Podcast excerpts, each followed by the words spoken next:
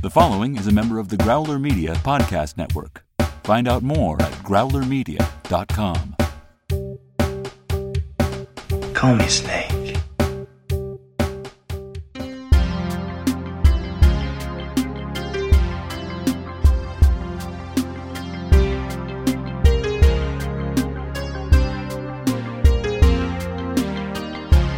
Welcome back to Escape from New York Minute, where we celebrate and analyze the dystopian classic one minute at a time. I'm Eric Deutsch. And I'm Molly Balin. And joining us today for this minute of the end credits is a big super fan of lots of movies by minute podcasts, including this one and my previous one and Molly's previous one. So he has most definitely earned this guest spot. Brian Campus. Hello, hello. How is everybody doing tonight? We are Good. doing well, and and the reason we are doing well is because of awesome listeners like yourself. Awesome, awesome. Yeah, it's a it's a great show. It's been a great listen for one of my favorite movies. No. Awesome. Yay. Well, thank you very much. Uh, this is an exciting minute. It's all end credits. Yes. it's minute 97, and uh, we start out with the script supervisor. We end with craft services. And uh, I guess we'll just uh, go in order of whatever anyone wants to say here um, as the credits roll. And the first name that I want to call out is Louise Jaffe, who is the script supervisor. And the reason I want to call her out is this is one drop in the bucket of her career. Um, she she did a bunch of other movies and uh, Halloween and Howard the Duck and The Ice Pirates. She works in TV, King of the Hill. But particularly, I want to point out what she's done in TV. She is the script supervisor on more than 600 of the Simpsons episodes, which is almost every Simpsons episode, and that is awesome. Whoa. Wow. That's crazy. Yeah, so that's a fun job. Yeah. Yeah. That's awesome. And probably one that's been, what, like 30 years now, basically? Yeah, yeah. I mean they Yeah, just they just had their 666th episode because they made a whole joke about it. So if she's done more than 600, I, I mean that means she's been there basically since the beginning. wow. Yeah, I thought her name looked familiar when I saw it, and then I looked it up. I'm like, oh, geez, that's where I've seen it Yeah. 600 times. It- right from watching the end credits. 600 Yeah, times. exactly. So interesting. Wow. I mean, just like imagine how dynamic of a workplace to stay with it for like 30 years. Like, that's, I mean, it's got to be constantly fun, right? Oh, oh, sure. yeah, stick with it that long, yeah, for sure. Yeah. Plus, as a script supervisor, I have to assume she's seeing things, the jokes that never even make it into the episode. So she's getting jokes that we don't even ever get to know.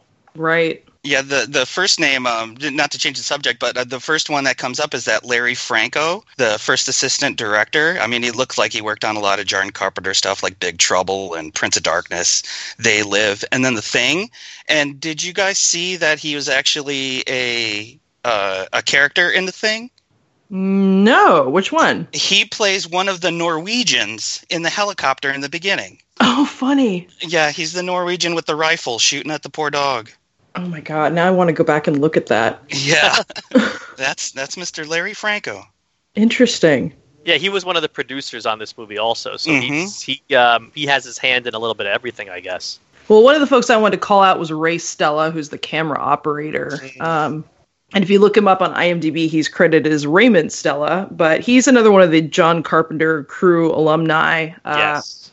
Did Halloween 1, 2, and 3, The Fog, The Thing, They Live, Big Trouble in Little China. Um, also appears that he's a frequent collaborator of our DP Dean Cundey. Uh, and he's got credits uh, DC Cab, Back to the Future, Who Framed Roger Rabbit, Hook, Death Becomes Her, Jurassic Park. Uh, he did a couple movies that I have a really soft spot in my heart for. Uh, one of them is a second unit DP for Braveheart. And then here's a connection between my former podcast, Cabin in the Woods, being a Joss Whedon jam. Uh, Ray was also the second unit DP on Serenity. And then this is also a weird collection. and I'm going to rattle off here. I would be remiss not to mention he also worked on Roadhouse, Schindler's List, Blade, Apollo 13, and Deep Space Nine. And as another connection to, to New York, he was a second unit DP on several episodes of CSI New York.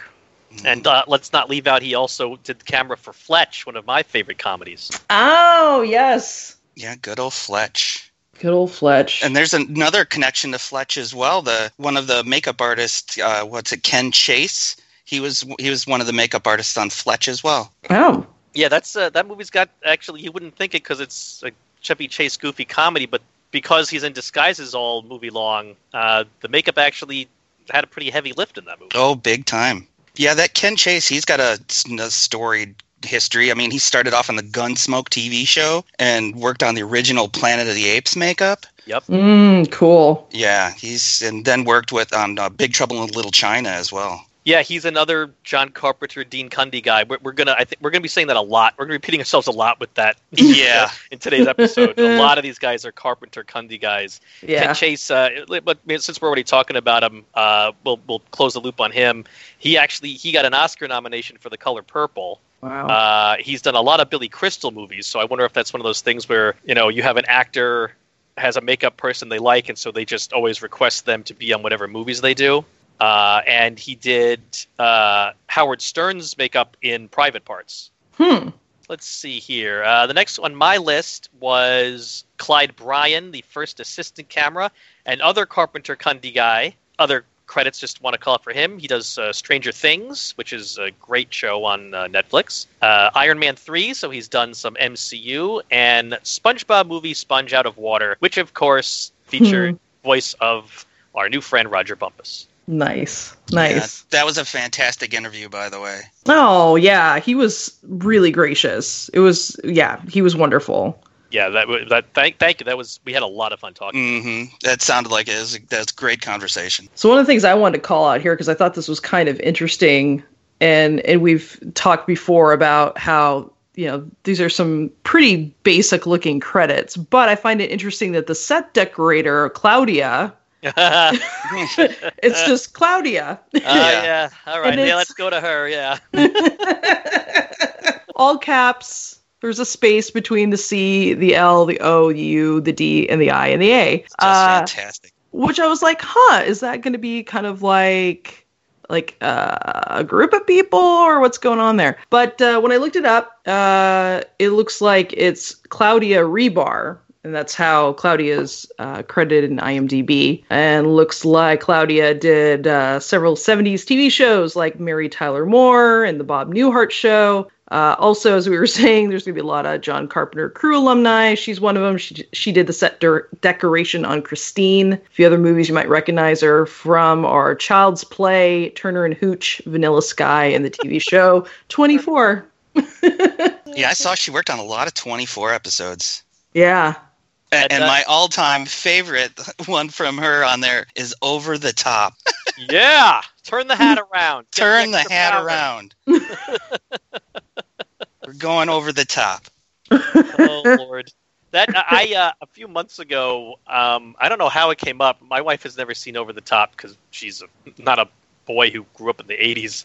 Uh, but I said, "Oh, I, I th- oh, I think it was on TV. I think." And it came on. I said, "Oh, you got to see this. This is the one where when Stallone turns his hat around, he gets the extra power he needs to win the arm wrestling tournament." She was like, "What?" I said, "Just watch. You'll see." And you see, he turned the hat around. Now he's going to win. I means also have not seen that. Yeah. No. oh, you got to see over the top. Yeah. That's uh, Stallone cheesiness at its finest. Oh, man. WWF uh, alum Terry Funk plays a, a big bad dude in that movie. Mm. Yeah, that so Claudia. Yeah, Claudia. One of those wacky credits that you, that every movie has. I okay, whatever. I'm sure it seemed cool at the time. Yes, Mhm. uh, I'll call out Doug Knapp, who is a one of the second unit camera operators, and I'm calling him out because he did camera for most of the episodes of Star Trek Voyager and Star Trek Enterprise, which are two shows that I like a lot. And uh, Really? he also you like Enterprise? yes, yes, I do. Yes, Fuck, uh, really? Jack, Jack and Sam Stolbold, you're listening. That's right, damn you. I like Enterprise, and I like it better than Deep Space Nine. If you're both still listening this deep into our show, Ooh, Yeah, I'm sorry. I- I, am sorry. defend We, yeah. we need to talk about that. So, are you like a big? Are you a big Scott Bakula fan? Like, what's? I Uh, was just gonna ask that. Uh, no, I mean I wouldn't say that. I mean I liked Quantum Leap. I wouldn't say I was a big Scott Bakula fan. Uh, Okay. I just uh, I, I I enjoyed the show. I think it is unjustly maligned. Really? Mm. I mean, it's not as good as TNG. It's not as good as Voyager, but I think it's better than Deep Space Nine. I don't like Deep Space Nine. Oh, okay. Yeah. No, I mean, I get that. I get that. Um, yeah, I just I don't even really consider Enterprise like a real Star Trek show, right? It's kind of like I don't know. It's it's like a foster kid to me, like of this of a franchise. It's just like we're gonna we're gonna allow you to hang out, but you know, yeah, it's it's not. That's really interesting though that you you really like dig it, which is fine. That's okay. We all have opinions about things and like things. it's okay. Yeah, right. I just said I liked Over the Top, so well, you have to like over the top. I mean, come on. yeah. No, it's cool. I'm actually I'm giving you a hard time. It's actually not that bad. It's just I I Scott Bakula is is uh, a polarizing figure in media for me. So Oh, okay. Let's let's cultivate that. What, what's that about? no, I just like he's just a little cheesy for me. You know, like he's kind of like a um I don't know. It's it's it's he's more Galaxy Quest to me than he should be in this context. Yeah, I mean, I dug like Quantum Leap. Like that was that was fine, totally cool. But yeah, I just like I just didn't feel like it was well cast for, for that. Yeah. Um, I did dig the uh, the Vulcan chick on that though. Like she was great, super super Vulcan chick. But yeah. yeah, Yeah. yeah. Anywho, I digress.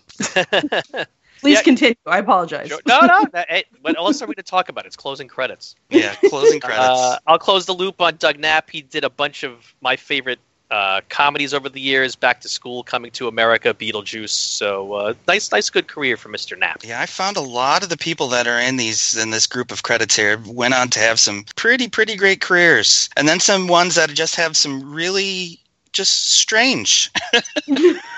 Yeah. Yeah, it's interesting that you say that, Brian, because you're right. You know, a lot of you know, you you think when you go through these IMDb lists and you're looking at all this crew, you figure, ah, you know, obviously these are not names that are familiar names. But I was very impressed with how many long IMDb pages so many people in this crew had and and this movie not not for all of them but for a sizable amount of them this was near the beginning of their career hmm so it's almost like John Carpenter and his department heads had a real knack for spotting talent and, and finding people who would go on to be very successful. Yeah, and I think agreed.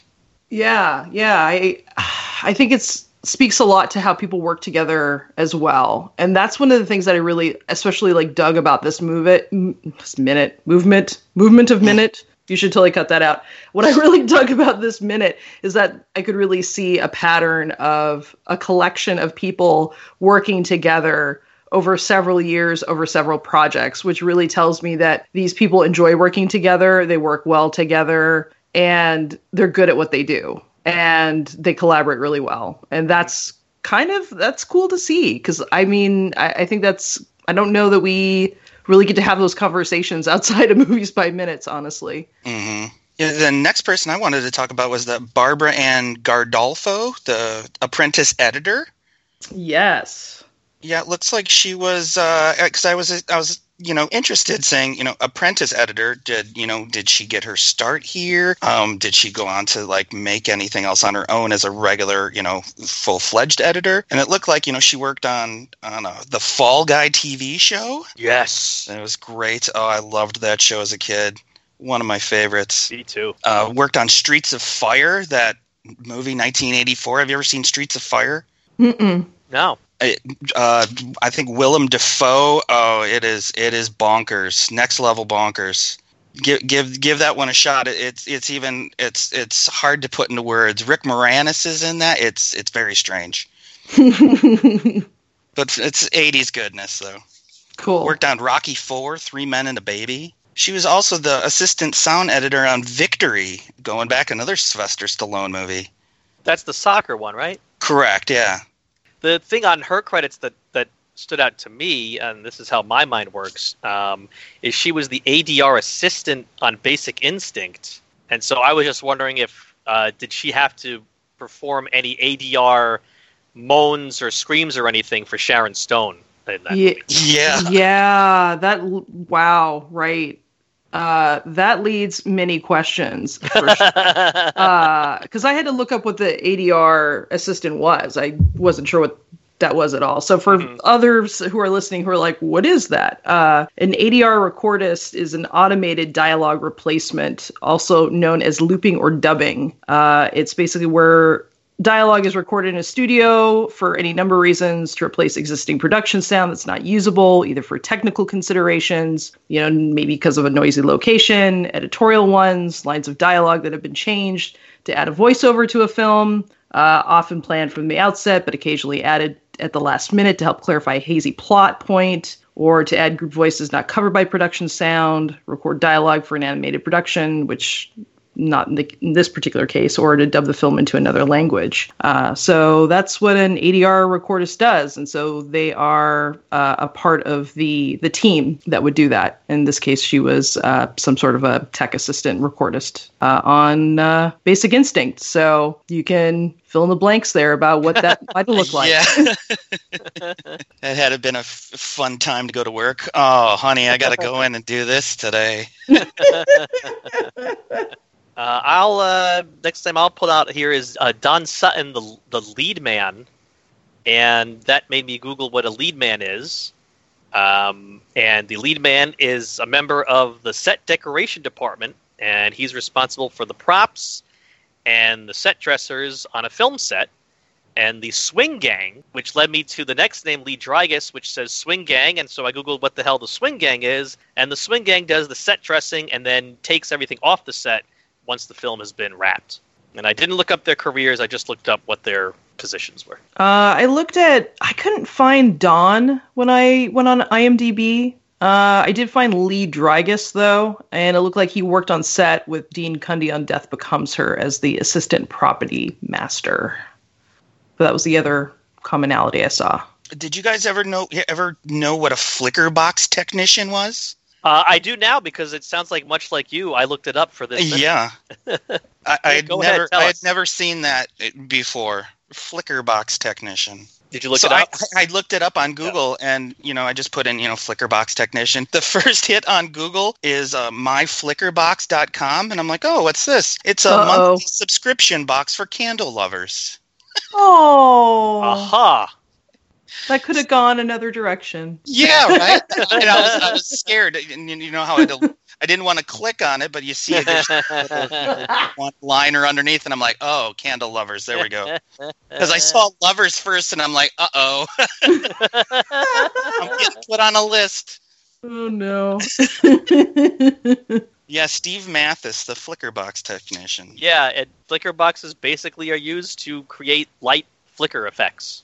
For fire and whatnot. Yeah, and any any any kind of lights that might be flickering. Usually that's fire, uh, or it could be also. The thing is, it could also. I read online when I read about it. It could also involve like flashing light, and of course we've all been having lots of fun poking fun at the flashing random lights in the control room during this movie. Uh, so. He could have worked on the fire. He could have worked on our favorite lights to goof on. He could have worked on both, for all we know. hmm Steve Mathis collecting that paycheck. Yeah, and let me tell you, this guy had he's he's another one with a nice IMDb list. Another John Carpenter guy. Uh, usually he's done gaffer work, and he worked on Glory, which is one of my all-time favorite movies. He's got some MCU stuff, Black Panther and Thor Ragnarok. Uh, He Mhm. did the new trilogy, the new Planet of the Apes trilogy from the last few years, and he did what I consider to be an incredibly disappointing TV miniseries, which was way too long and way too overly dramatic. America, spelled with a K, from back in the '80s. Hmm. He was also the best boy on the original Halloween. Ah, Oh. yep, Carpenter guy. hmm Worked on The Fog as well. And then something like Moulin Rouge. Hmm. So, I mean, he, he was all over the place. I was going to do a real quick call out to Arthur Gelb, who's listed as the graphic designer. And I was just kind of curious because, you know, as somebody who does graphics, you know, me own self, I was like, oh, what else he's done. Um, but the one thing I want to call out is that he was the property illustrator on Spaceballs. Yes, and I have an undying love of Spaceballs. so. as do I. D- did you guys find the Dick Warlock Spaceballs reference? No. Oh, no. in looking at Dick Warlock's, because as you know, just to pause here and call out Dick Warlock, that name is friggin' fantastic. Um, so I was so happy to see him in my my minute of credits. But he was the Vulcan pinch guard in Spaceballs. Oh, Hey, that's Yeah. amazing. What the hell are you doing? Um, the Vulcan neck pinch. oh, that's oh, that's great. Oh yeah, man, you're too about- high. we talked about Dick very. We really didn't talk about him much during the course of the show. We we we, we kind of only brought him up near the very end, um, and I'm not really sure why. I guess it just was never just never organic to. But yeah, he's he's uh, Kurt Russell's go-to stuntman basically, Mhm. And. You know, as if being a stuntman doesn't mean you're like you're a tough guy enough. I feel like his name could kick my ass. Like, Yeah. I, I just like saying my name's Dick Warlock, and like just the fact that that's his name would mean he'd beat me up. It just Yeah, he played some his, his uh, in his IMDb credits. Just some of the the names of his characters in the movies he's played. Oh, it's fantastic. So the Vulcan pinch guard in Spaceballs. He was officer in mall in Commando. He was one of the one of the townsmen in Blazing Saddles and man on roof in Spider Man. man. oh. Man on roof. Oh, that's a great scene in Commando in the malls. That's when Schwarzenegger picks the uh, phone booth up. The with phone Sul- booth up. with Sully inside it. That that movie is the ultimate Schwarzenegger overdoing his strength movie. For sure. Love it, love it, love it. So yeah, Uh, not not to skip everybody else, but yeah, no, yeah, gotta- whatever. Yeah, we can jump around. Who cares? It's the end of the show. We're at the end. Yeah. Uh, I'll, I'm going to call out someone for a negative reason right now. Uh, Gene Booth, who is the assistant property master, and not because of any work that he did on this movie, but because he did the props on the movie that I hate more than any movie ever made in the history of filmdom, Harold and Maude. So, damn Eugene Booth, for working on Harold and Maude. oh wow. So I'm so curious why why Harold and Maude is like being being like the, the like bottom of your list. Well, in high school, for some reason, all of my friends loved that movie, and I didn't. And every few weeks, they'd be like, "Let's watch Harold and Maude again," and they and I'd say, "Oh, really?" And they'd pop in Harold and Maude in the VCR and watch Harold and Maude again. And every time it, they, I had to sit through it. I just disliked it more and more and more, and eventually turned into just pure hatred. Yeah, that sounds like a really weird teenage purgatory. That's Yeah. a really weird casual movie as teenagers to get into. Yeah. Like that's My friends in high school, we were all weird. So yeah. No, I mean like it's I mean I, I hear you like maybe seeing it once. Like I've literally seen it once and I was like I'm good. You know, Yeah, like it's not same. something I needed to watch casually. Like check we were watching the list. Right? So I have empathy. That just seems like that's too much. That's like a kind of like a low grade waterboarding. It seems like. yeah. Let's watch Harold and Maude again. oh my god. Ugh. Yeah, me and my friends were going back and watching Escape from New York over and over again. see that I would have been very happy. yeah, yeah. And we were watching like Spaceballs or Batman or you know watching Saturday Night Live skits Mhm. that kind of thing. So yeah. Another odd career is uh, Frankie Bergman. He was the hairstylist. So you see, it looked like he was a, a John Carpenter contributor. He worked on Christine, uh, Halloween 2 and 3. He also worked on the same year as this, as Under the Rainbow. Have you seen Under the Rainbow? No. Carrie Fisher and Chevy Chase with the Munchkins from Wizard of Oz. Oh, yeah. I I know of it, but I never saw it. Very bizarre.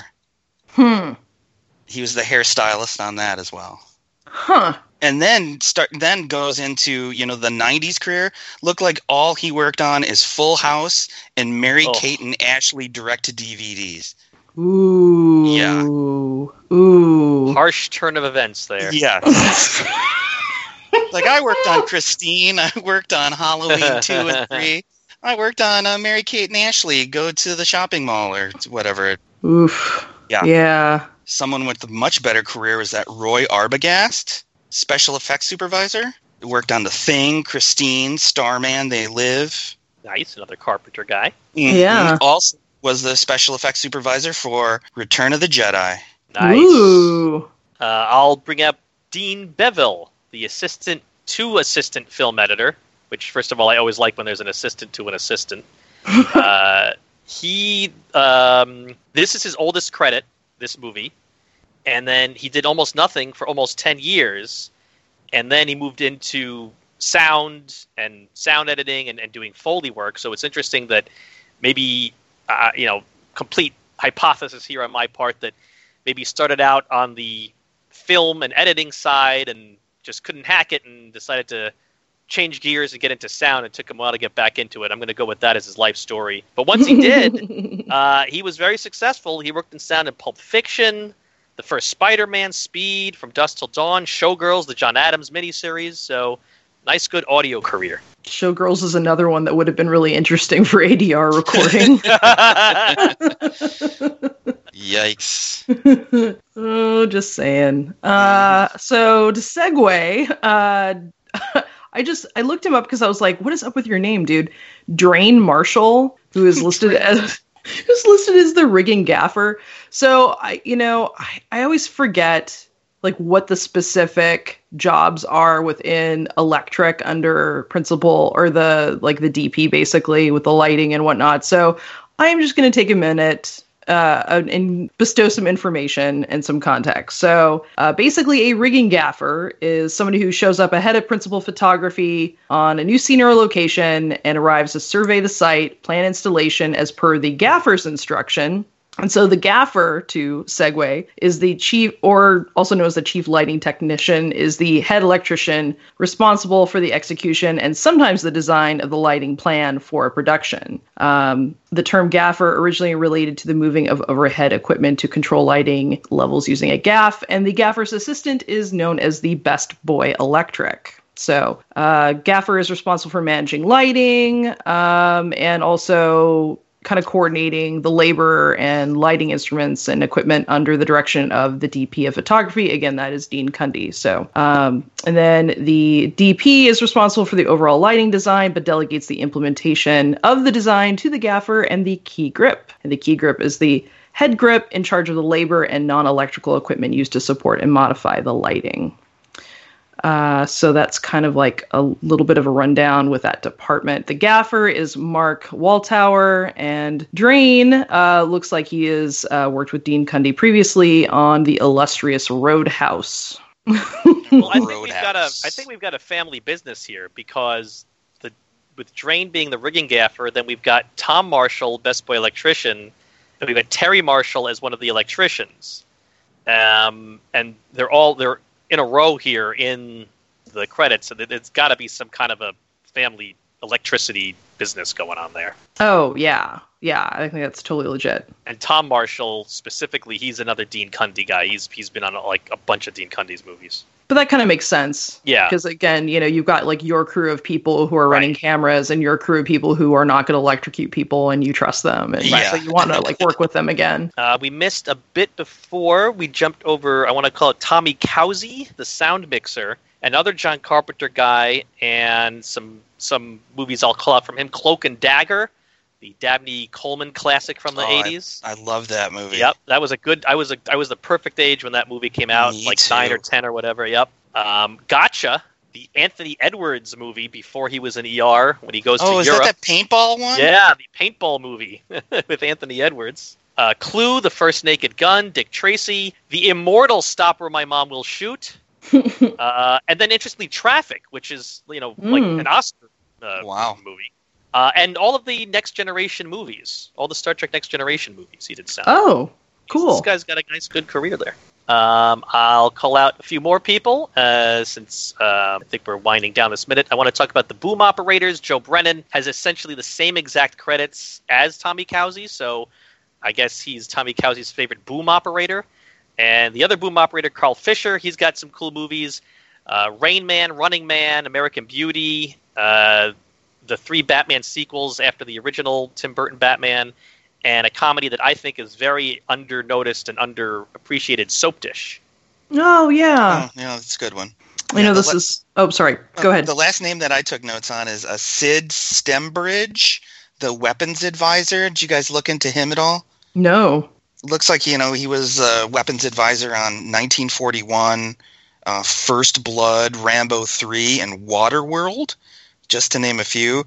He was the grand nephew of the founder of Stembridge Gun Rental that started in 1914. That was like renting guns to all of the the movies that were starting off, you know, in the the early um, cinema. Hmm. And it looks like they closed up shop in 1999. I guess he ran into some financial troubles um, with the company and they sold off. I had read conflicting reports. Some say that uh, one rich entrepreneur bought most of the guns from this rental prop place. I was like, that's amazing. You know, some guns that were in, you know, Gunsmoke or John Wayne movies. The Mm. list goes on. Oh, cool. Yeah, he seemed like a pretty wild dude. So I just Uh, had um, go ahead. I just have one more name on my list. Uh, or it comes at the end here. Uh, Louis Kirko, who uh, did craft services, and I just like I just like the idea of craft services because that's just you know people got to eat, and um, I think the way you you take good care of people who are working really long hours is you make sure that there's like a buffet for them, like you feed them really well, and people are typically pretty happy. And uh, I just looked him up, and he didn't have a ton of credits, but I did notice he did Crafty on Rocky too and I thought that was kind of notable. So hmm Uh, my last name is Stephen Loomis, the costume designer. Now he only had a few other credits, but the reason I'm I'm pulling him out, Molly, is unfortunately you goofed on him back early in the get go, Ah! uh, and I wanted to call him out because despite you goofing on him and for what he did in this movie, he was actually nominated for a Saturn Award for Best Costumes for this movie. Jesus. So clearly, uh, you are not in sync with the 1981 Saturn Award nominating committee. They love those Zubaz pants. wow. Thank you. Thank you. Yeah. yeah. Oh my gosh. Wow. well, what I read about him online was he relied partially on items found at city dumps for the trash clothes worn by prison inmates who would likely have found their clothing in dumpsters. And Mm. based on what I now know about Zubaz, thanks to you, Molly, uh, it's possible he found all those Zubaz in city dumps. Oh no, that breaks my heart. They're like, let us die, let us die. Oh no. well, that's great. I'm glad that uh, somebody really. I, I mean, it was just like. I mean, yeah, the the plain costumes were kind of fucked up. I'm sorry, but no, I'm I'm glad that someone was acknowledging his work. That's great. Mm, Good for him. Yeah, Brian, did you have any other notes on your list for this particular minute? Um, no, not on this particular minute. I think we covered everybody that I looked up as, it's, you know, just a, a nice mix of people that had some very, very good credits. Oh yeah, very much so. Uh, Eric, how about you? Do you have any other tidbits, thoughts? Uh, no, that's what I had. I did want to ask Brian since uh, he- he mentioned at the beginning this is one of his favorite movies, and um, this is uh, his one shot at being on the show. Just kind of, you know, what's your what is your history with the movie? Tell tell us about it. Uh, well, I think I saw it the first time. I've been racking my brain all week trying to remember the first time I saw it. It had to be in uh, on cable because I would have been too young to go see it uh, in the theater. But when it was on cable, I just remember me and my dad watching this repeatedly. Hmm. Uh, he he loved it just as much as I did. And um, when I was a little kid, I'd play Snake Plissken out in the yard and Oh, yeah, down to the eye patch and everything. No Zubaz pants, but you know. it's just sweatpants. But yeah, that was uh, I yeah, and just been in love with it ever since. I got to you know expose it to uh, people in college that had never seen it. Some friends that I met there, and you know got them hooked on it. So we would watch that. I think in college we watched at least once every month, month and a half. cool, cool. Spreading the gospel. Mm-hmm. Yeah, it was it was funny uh, when I was chatting with Eric uh, this week about this. I, I told him that I had recently just uh, just picked it up and watched it again. I have a 2003 DVD like collector's edition of it, and as I was opening it up, it had like a little comic book in there, and then a an ad for this video game called John Carpenter's Snake Plissken's Escape. That was going to be for PlayStation 2, I believe. Hmm. And I'm like, uh, I'd never heard of this. And again, it's 2003 when this thing came out. So did a little digging around and looked, and it was never produced. It was canceled um, like right in the middle of it. But if you go uh, on YouTube, you can watch a, I think it was like a seven or eight minute collection of uh, stuff that they built. They built the game, they built, you know, a bunch of the engine for it, and it is next level bonkers. It, it's like you take uh, Escape from New York and mix it with the Matrix, and that's what that video game is. It's just him going around and shooting stuff, but it's a lot of like bullet time kind of style to it. Hmm. Interesting. Yeah, but it's supposed to come out in 2005, and they they scrapped it at the last moment. But Carpenter and Russell, uh, Debra Hill were all involved. There's going to use Russell's it used his likeness. You can tell that it's him in in the video. Um, I'm not sure if they were. I'm thinking they were going to use his voice as well. But it was supposed to be the first in a planned series of games, so we we missed out on that. Yeah, that sounds actually pretty awesome. hmm the funniest tidbit about the game I found it had a bunch of mini games because it was going to be one of a you know first open world kind of like a uh, Grand Theft Auto where you can kind of just you know run around um, New York, and it said it has a bunch of mini games and one of them including weightlifting. so you can just What? take Snake into the gym and weightlift. What the hell? hmm Hmm. Aha. Yeah, so I, I highly uh, recommend going going to YouTube and, and searching for Snake Plissken's Escape, the never created video game. What could have been? Do you guys have a sense of why there would be a weightlifting arena? no idea. It just Uh. said it, they. I didn't think I didn't see any footage of it that I could tell, but it just says you know oh mini games include weightlifting. I was like, that's supposed to turn people on. Oh my god, I got to go buy this game. There's weightlifting in it. It's weird. I mean, the, the only thing that even remotely comes to mind was the old track and field arcade game from back in the 80s that I would play in my local arcade, which had, you know, like hurdles and long jump and running and stuff like that. I mean, there was no weightlifting in it, but I I can't think of anything even remotely similar. You know, very strange. Did you guys ever play the Paperboy? Sure. Huh? yeah, classic. So I guess that's kind of like another slightly mundane Yes. version of that. Uh, Brian, is there anything that you would like to take a moment and uh, promo or um, advertise any type of projects or where people could find you online? Uh, n- I would just like to promote uh, you guys and all the minutes well, movies by minutes crews. Uh, it's a, a great format. I, I got into it uh, like mostly everybody with the Star Wars minute with the Right. Godfathers, um, who I got to meet at Star Wars Celebration this year. I was so excited. Ah, nice. But yeah, the, go to the moviesbyminutes.com uh, dot com and there's going to be a, a movie that you like is probably under this microscope. So it's a it's a it's a great listen. You guys make my commute uh, to and from work uh, very enjoyable. Oh, thank you so much. Yeah, Thank no you, problem. thank you. Thank you guys.